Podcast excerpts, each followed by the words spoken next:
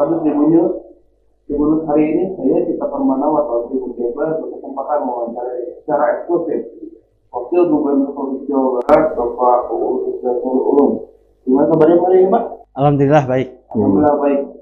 Pak, untuk pagi yang hari ini mungkin kita ketahui bahwa momentum arus mudik dilanjutkan sejak dimulai.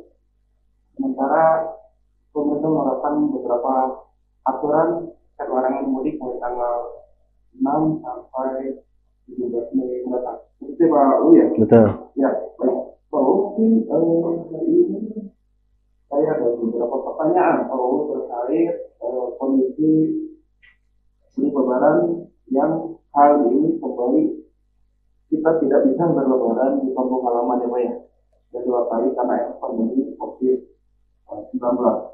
Nah, Pak Uu mungkin untuk pertanyaan terkait persiapan dan hambatan juga himbauan kepada masyarakat apa mudik yang ditetapkan oleh pemerintah provinsi Jawa Barat khususnya di wilayah provinsi Jawa Barat. Jadi, pertama adalah sejauh mana kesiapan pemerintah provinsi Jawa Barat dalam menjalankan instruksi larangan mudik dan berapa banyak penyekatan di Jawa Barat untuk menghalau pemudik. Mungkin Pak Uu bisa. Oke, terima kasih. Jadi pemerintah pusat ini selalu dan harus hukumnya wajib mengikuti arahan dan isyarat-isyarat pimpinan yang ada di pemerintah pusat. Jadi Pemprov ini kepanjang tanganan dari pemerintah pusat, maka segala kebijakan pun harus searah, harus sejalur. Karena kalau kita tidak searah dan tidak sejalur, kita tidak bisa mensukseskan seluruh program yang secara nasional ini. Nah, karena itu termasuk di dalamnya mudik, Pemprov sam'an wa ta'atan kepada pemerintah pusat. Nah, karena itu sekarang pemerintah provinsi sudah mengadakan langkah-langkah tentang persiapan dilarangnya mudik. Yang pertama, kita sudah mengadakan rapat dengan pemerintah yang ada di Pulau Jawa ini, yaitu dengan DKI Jakarta, dengan Banten, dengan Jawa Tengah dan Jawa Timur yang lainnya, karena kita merupakan satu kesatuan dalam wilayah yang perbatasan satu sama lain tidak bisa dihindari adanya interaksi masyarakat provinsi satu dengan provinsi yang lain. Di Jawa Barat ada sekitar 133 titik yang akan dipersiapkan dan sekarang sebenarnya sudah siap untuk titik pemantauan dan inspeksi dan posko-posko di mana titik-titik tersebut yang sudah biasa dipakai jalur mudik baik secara jelas ataupun terang-terangan. Yang kedua juga titik-titik yang dianggap jalur tikus. Pemprov sekarang sudah berpengalaman dibandingkan dengan tahun sebelumnya terhadap antisipasi larangan mudik. Begitu juga karena kami tidak bisa lepas dari Polda Jabar alias kepolisian, termasuk kepolisian daerah, Polres, dan juga dengan Pangdam III Siliwangi, karena di dalamnya nanti ada TNI, ada polisi, ada Dishub, ada Satpol PP, dan juga ada insan-insan kesehatan di setiap titik. Jadi polisi dan tentara ini sudah benar-benar profesional, jadi bakal bisa mengendus mereka yang seolah-olah mengakal-akali dengan modus-modus kayak pakai mobil truk, kayak pakai mobil box, ataupun pakai ambulan, ataupun yang lainnya. Jadi polisi ini sudah pahamlah tentang hal itu, bisa ketahuan juga. Nah, oleh karena itu, daripada mereka nanti ketahuan, kemudian dikarantina, dan yang lainnya, ya mending sesuai dengan himbauan instruksi pemerintah untuk tidak mudik. Termasuk juga di situ akan disediakan tempat isolasi ataupun karantina. Nah, harapan kami supaya ini sukses dan selesai, reproduksi atau berkembang corona di Jawa Barat ini harus ada kebersamaan dengan masyarakat. Karena kami pemerintah itu terbatas, polisi terbatas, tentara terbatas. Tetapi kalau dibantu dengan masyarakat, ini akan lebih efektif dan akan lebih sempurna. Dan perlu kami mengingatkan kembali bahwa corona ini madarat bukan hanya untuk pemerintah, tapi untuk seluruh masyarakat. Ekonomi kita bisa rasakan hari ini sudah selama 1 tahun ini corona. Kemudian hal-hal yang lain pun dampak negatifnya sangat luar biasa. Oleh karena itu tolong kepada masyarakat ikuti instruksi pemerintah. Tidak ada instruksi pemerintah kecuali untuk kemaslahatan umat, kecuali untuk kemanfaatan umat. Kalau ini tidak diikuti oleh masyarakat, kami khawatir corona belum selesai-selesai. Seperti yang kita ketahui kan, di India hari ini meledak sangat luar biasa. Dan perlu kami sampaikan bahwa Jawa Barat hari ini sudah syukur alhamdulillah. Dulu daerah-daerah yang dianggap zona merah terus, sekarang sudah bagus. Kemarin kami ke kota Depok, sudah tidak ada zona merah. Kemarin juga kita ke kota Cirebon, sudah tidak ada zona merah, tidak ada zona oranye. Makanya pemerintah provinsi akan memberikan kebebasan atau memberikan izin nanti bulan 6 tahun ajaran baru sekolah untuk tatap muka. Tapi persyaratan-persyaratan yang sudah divaksin, protokol kesehatan dan yang lainnya. Situasi seperti ini ingin kami terus berangsur-angsur membaik sehingga hilang. Maka sabarlah masyarakat untuk tidak mudik pada Lebaran tahun ini. Karena pengalaman, kalau sudah ada libur panjang, 3 minggu, 2 minggu setelah libur itu, melonjak lagi kasus corona di Jawa Barat. Maka ini pemerintah pusat pun mengetahui tentang hal ini. Maka dengan ketat, dengan tegas, laksanakan apa yang diharuskan oleh pemerintah, yaitu dilarang mudik. Sebelumnya saya izin campur bahasa ya Pak. Bangga maksud. Ya, ada orang Sunda lah, orang Bandung nggak bikin lah, orang Tasik. Jawa Barat. Menang rapat. Pak, ikan ayam wacana. Ayana rencana penutupan bandara, stasiun, terminal.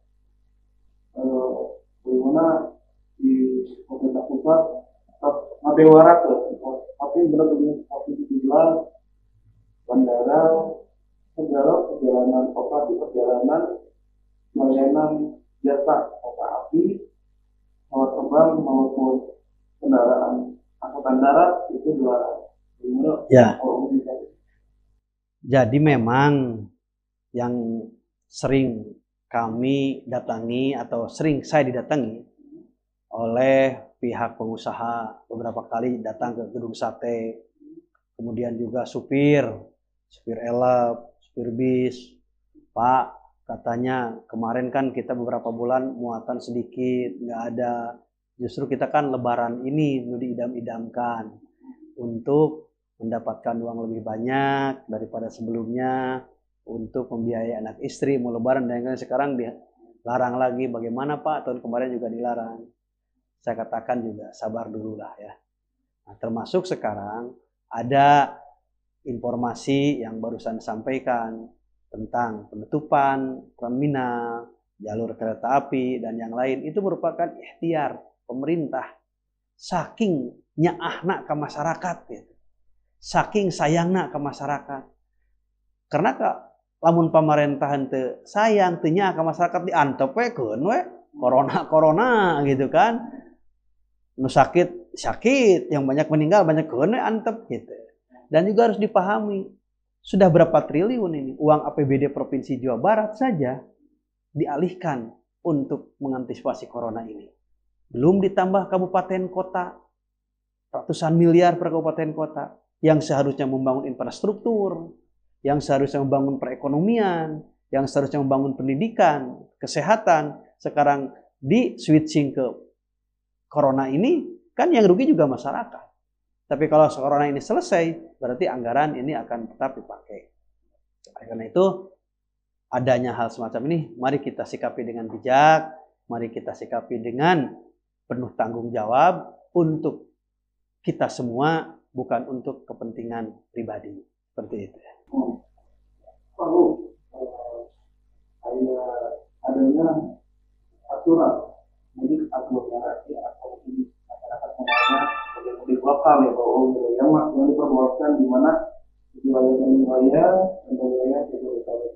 Seperti apa skema yang ditetapkan? Ya, jadi bagi mereka yang dengan perbatasan Bodebek dengan Jakarta, Cirebon dengan Jawa Tengah, Bogor dengan Banten, kemudian juga kota Bandung dengan beberapa kota yang ada di sekitar itu harus ada keterangan bagi mereka yang ingin keluar tersebut. Misalnya untuk bekerja karena perbatasan kota, dari pihak pemerintah kalau bekerjanya di pihak ASN atau PNS harus ada keterangan dari eselon 2. Kalau bekerjanya di pihak swasta itu harus ada keterangan dari pihak pemerintah setempat, misalnya kelurahan ataupun kecamatan. Nah, artinya hal semacam itu bisa dilakukan, tetapi sebelum tanggal 6. Kalau mungkin setelah tanggal 6 sampai tanggal 17 itu jelas tidak ada mudikan. Kalau ini ada pengalaman itu kalau untuk karena di tempat membuat area statement di waktu presiden kami terkait diperbolehkan antri untuk mudik dengan together. Nah, kalau kan sebagai panglima sampai kalau gimana Pak menyikapi statement dari Polres untuk persoalan adanya pelonggaran mudik bagi para santri ini? Ya, terima kasih. Memang sebelumnya kami ditanya oleh para kiai, karena kami kan ditugaskan oleh Pak Gubernur untuk berkomunikasi dengan seluruh kiai yang ada di Jawa Barat. Pesantren di Jawa Barat memang paling banyak se-Indonesia, sampai 16.000. dibandingkan dengan provinsi lain. Santrinya sekitar 4 juta lebih, 4.300.000 kalau nggak salah. Nah, ini semua melihat atau menanti keputusan pemerintah, khususnya pemerintah provinsi ini bagaimana. Karena di saat bulan Syawal kemarin, semua lembaga pendidikan dilarang kecuali pondok pesantren. Pak Gubernur memberikan dispensasi dengan persyaratan-persyaratan yang sangat ketat. Karena pesantren kan tidak keluar masuk. Khususnya pesantren Salafiyah. Kalau pesantren yang ada sekolahnya tetap kan tidak boleh tatap muka karena ada keluar masuk ke komplek. Tapi kalau pesantren Salafiyah karena ada murabatoh tetap di pondok pesantren itu diperbolehkan. Nah, sekarang pun menunggu begitu. Selama ini kami tetap mengikuti arah pemerintah pusat. Kemarin juga tinggal Bapak bisa, para kiai saya bilang bisa menafsirkan, pemerintah melarang tanggal 6, gitu kan, sampai tanggal 17. Silahkan tafsirkan masing-masing. Karena perlu diketahui, di pesantren ini biasanya libur tanggal 20 Ramadhan. Pesantren Salafiyah ini hampir keumuman tanggal 20 Ramadhan. Nah, di bulan Ramadhan ini biasanya ada pemadatan, kalau bahasa luar. Kalau bahasa pesantren namanya pasaran. Pelajaran yang selama 1 tahun dipelajari di pondok pesantren ini diulang dari awal selama 1 bulan. Yang diawali pada tanggal 20 Saqban. Jadi 10 hari bulan Saqban, 20 hari bulan Ramadan. Selama 30 hari belajar yang biasa 1 tahun selesai, namanya pasaran. Nah, hal semacam ini ditunggu-tunggu oleh para santri. Karena pesantren ini, khususnya pesantren Salafiyah, mungkin berbeda dengan pendidikan yang lain.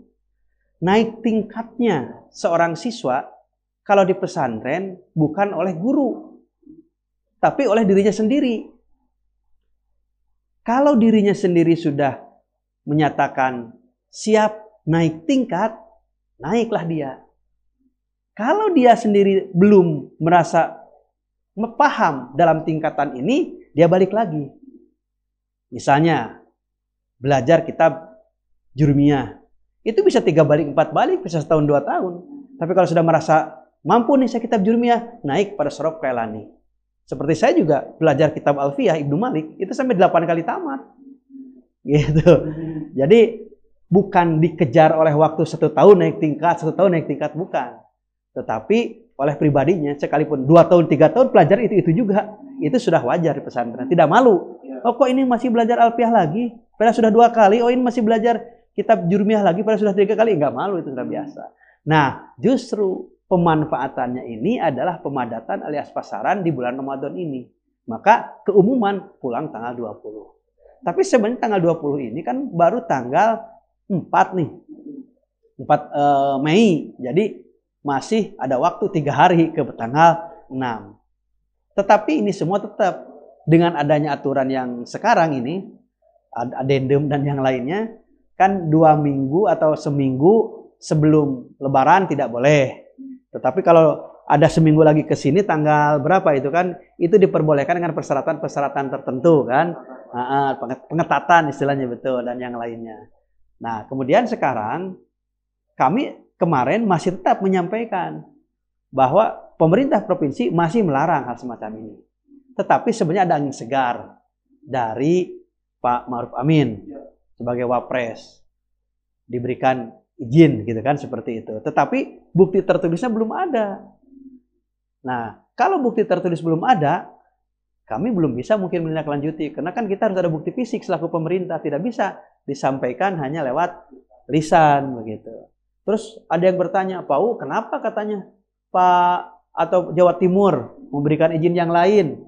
Ya, kita juga sedang dikaji hari ini gitu untuk mengikuti ya semacam itu. Kita juga harus sampaikan ke Pak Gubernur. Tapi Pak Gubernur sangat hati-hati karena tidak mau Pak Gubernur bertentangan dengan pemerintah pusat dalam seluruh kebijakan seperti itu.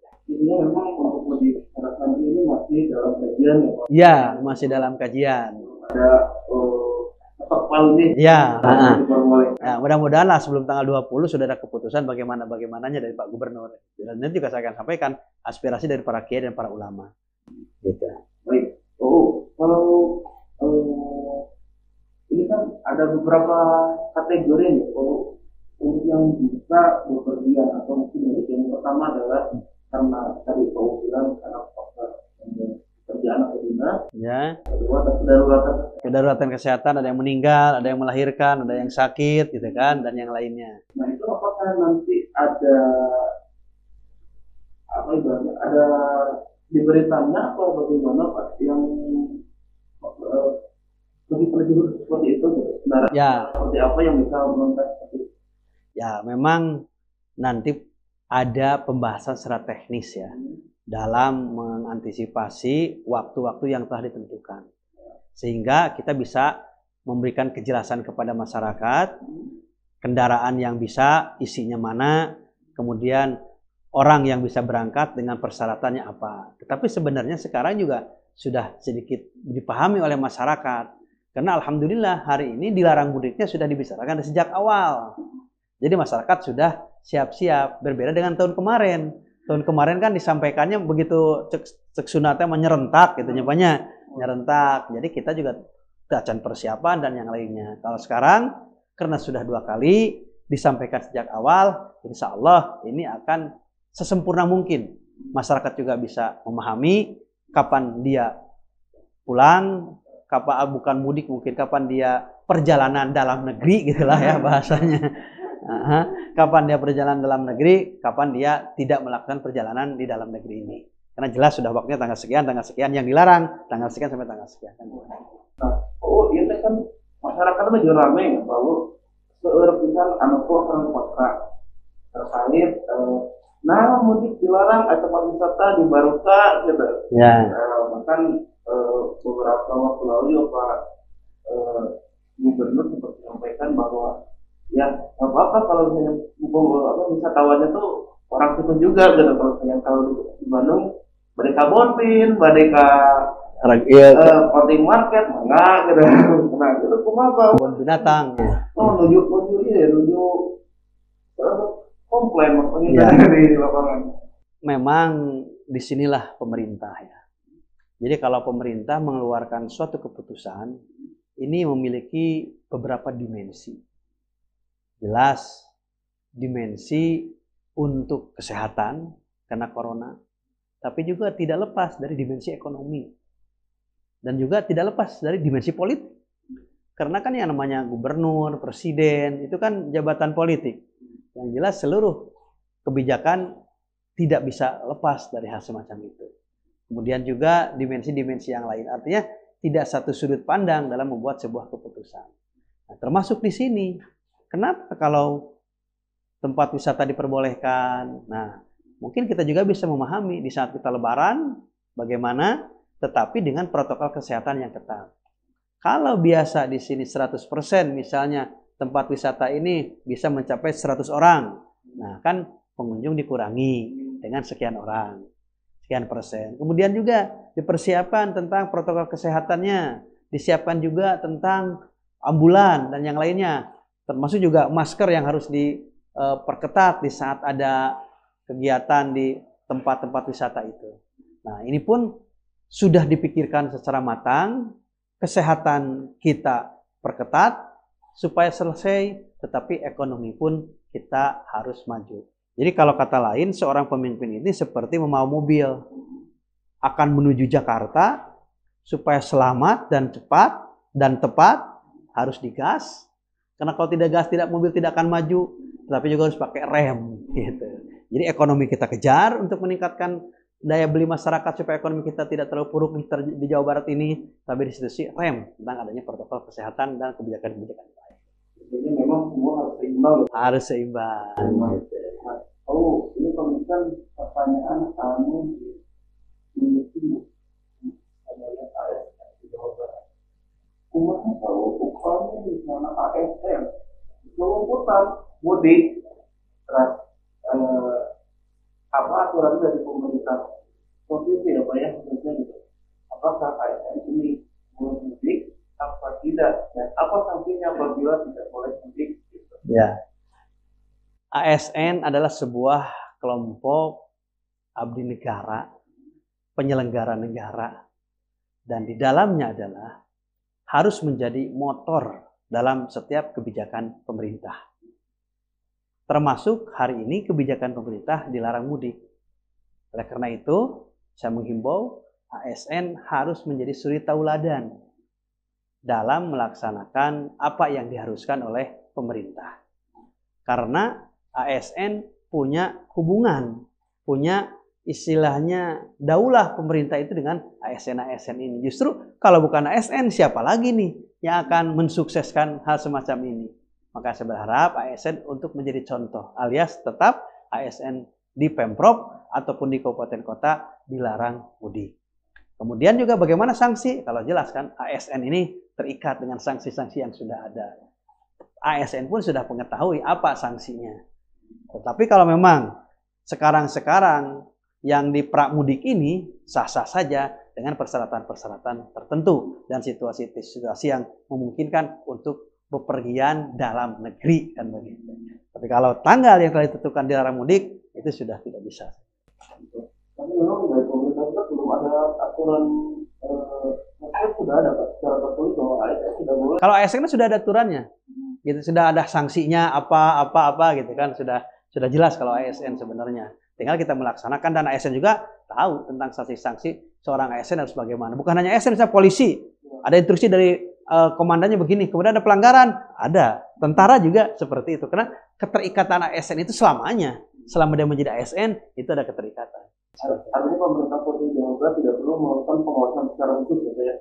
Kalau pengawasan secara khusus kita juga melakukan, kan ada inspektoratnya, kemudian ada para kepala dinas, ada Satpol PP dan yang lainnya. Kita tetap memantau juga mereka, tetapi harapan kami mereka ini justru harus memantau masyarakat yang melaksanakan pelanggaran, bukan Mas ASN sendiri yang melaksanakan pelanggaran dalam hal ini. Maksudnya seperti itu. Ah, harus menjadi suri tauladan. Ya, gitu. Karena kebanyakan kalau ASN itu kan jadi tokoh Pak di masyarakat. Makanya kenapa kalau pemilu panitia itu selalu PNS, gitu kan? Karena memang satu intelektualitasnya tidak diragukan lagi. Yang kedua juga ketokohannya dengan sendirinya, jadi ASN itu menjadi tokoh dengan sendirinya, melekat kepada dirinya. Maka kalau dia melanggar, oh tuh kan. Terakhir Pak U, ini mungkin untuk masyarakat Jawa Barat, himbauan Pak U untuk warga Jawa Barat untuk bisa berlebaran di rumah saja. Ya, saya menghimbau atas nama pemerintah Provinsi Jawa Barat dalam ini Wakil Gubernur dan juga atas arahan dari Pak Gubernur kepada masyarakat Jawa Barat untuk mengikuti apa yang diinstruksikan, disarankan, dan dihimbau oleh pemerintah.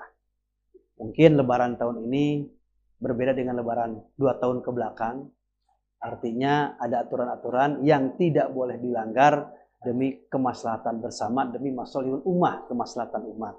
Bersabar, insya Allah, kalau kita ada kesulitan hari ini, kemudahan di masa yang akan datang, yakinkan innamal usri yusra. Kemudian juga kepada masyarakat harus dengan kesadaran sendiri, harus dengan tanggung jawab sendiri, jangan karena ada instruksi, ada sanksi dan yang lainnya, karena kami terbatas, kalau tidak dilihat tidak bisa didapat sanksi dan yang lain. Tapi dengan kesadaran kita melaksanakan Lebaran, Idul Fitri, tetap khidmat. Kan intinya Idul Fitri adalah kita mendapatkan fitrah kembali, yaitu kesucian, yaitu iman dan Islam yang dulu kita menerima di saat kita ruh masuk ke jasad kita pada usia 3 bulan. Karena seluruh umat manusia pada prinsipnya suci, maka setelah puasa ini mudah-mudahan kita Idul Fitri, gitu kan? Kedua, mendapatkan kebahagiaan. Kebahagiaan dari mana? Kebahagiaan setelah melaksanakan puasa, dan juga kebahagiaan di saat kita mendapatkan kembali fitrah iman dan Islam, kan itu. Makanya dalam doa, Allahumma ij'alna minal aizin wal faizin. Ya Allah, jadikanlah kami orang yang kembali mendapatkan fitrah, kesucian, iman Islam, dan mendapatkan kebahagiaan. Nah, karena itu bukan mudiknya, bukan Lebaran baju barunya, bukan makanan enaknya, tapi aidin dan faizinnya yang kita harapkan. Sementara memang dengan meriahnya, dengan mudik dan yang lainnya, ya kita bisa diantisipasi, mudah-mudahan tahun depan kita selesai tentang hal. Amin, amin, amin. Itu mungkin masih terparah oleh disampaikan oleh Pak Gubernur Jawa Barat. Kalau teman-teman para santri ingat, kalau sudah berbicara harus dipahami dan dimengerti ya Pak ya. Mudah-mudahan Lebaran tahun ini kita bisa tetapkan nikmatnya dan indahnya Lebaran, mesti hanya harus di rumah. Seperti ya. Oke, baik Gubernur, sekian mungkin pertemuan atau wawancara saya adalah orang nomor 2 di Provinsi Jawa Barat, Bapak Daud Ulum. Sekian, terima kasih, tetap jaga protokol kesehatan 5M, itu apanya Pak Um, bisa dibantu Pak Um? 5M, menjaga jarak, mencuci tangan, kemudian juga pakai masker, kan seperti itu. Dan memang ya, terus menghindari kerumunan, gitu kan, dan ya, seperti itulah kita udah biasa, mereka udah tahu lah. Ya, terima kasih. Ya, assalamualaikum warahmatullahi wabarakatuh.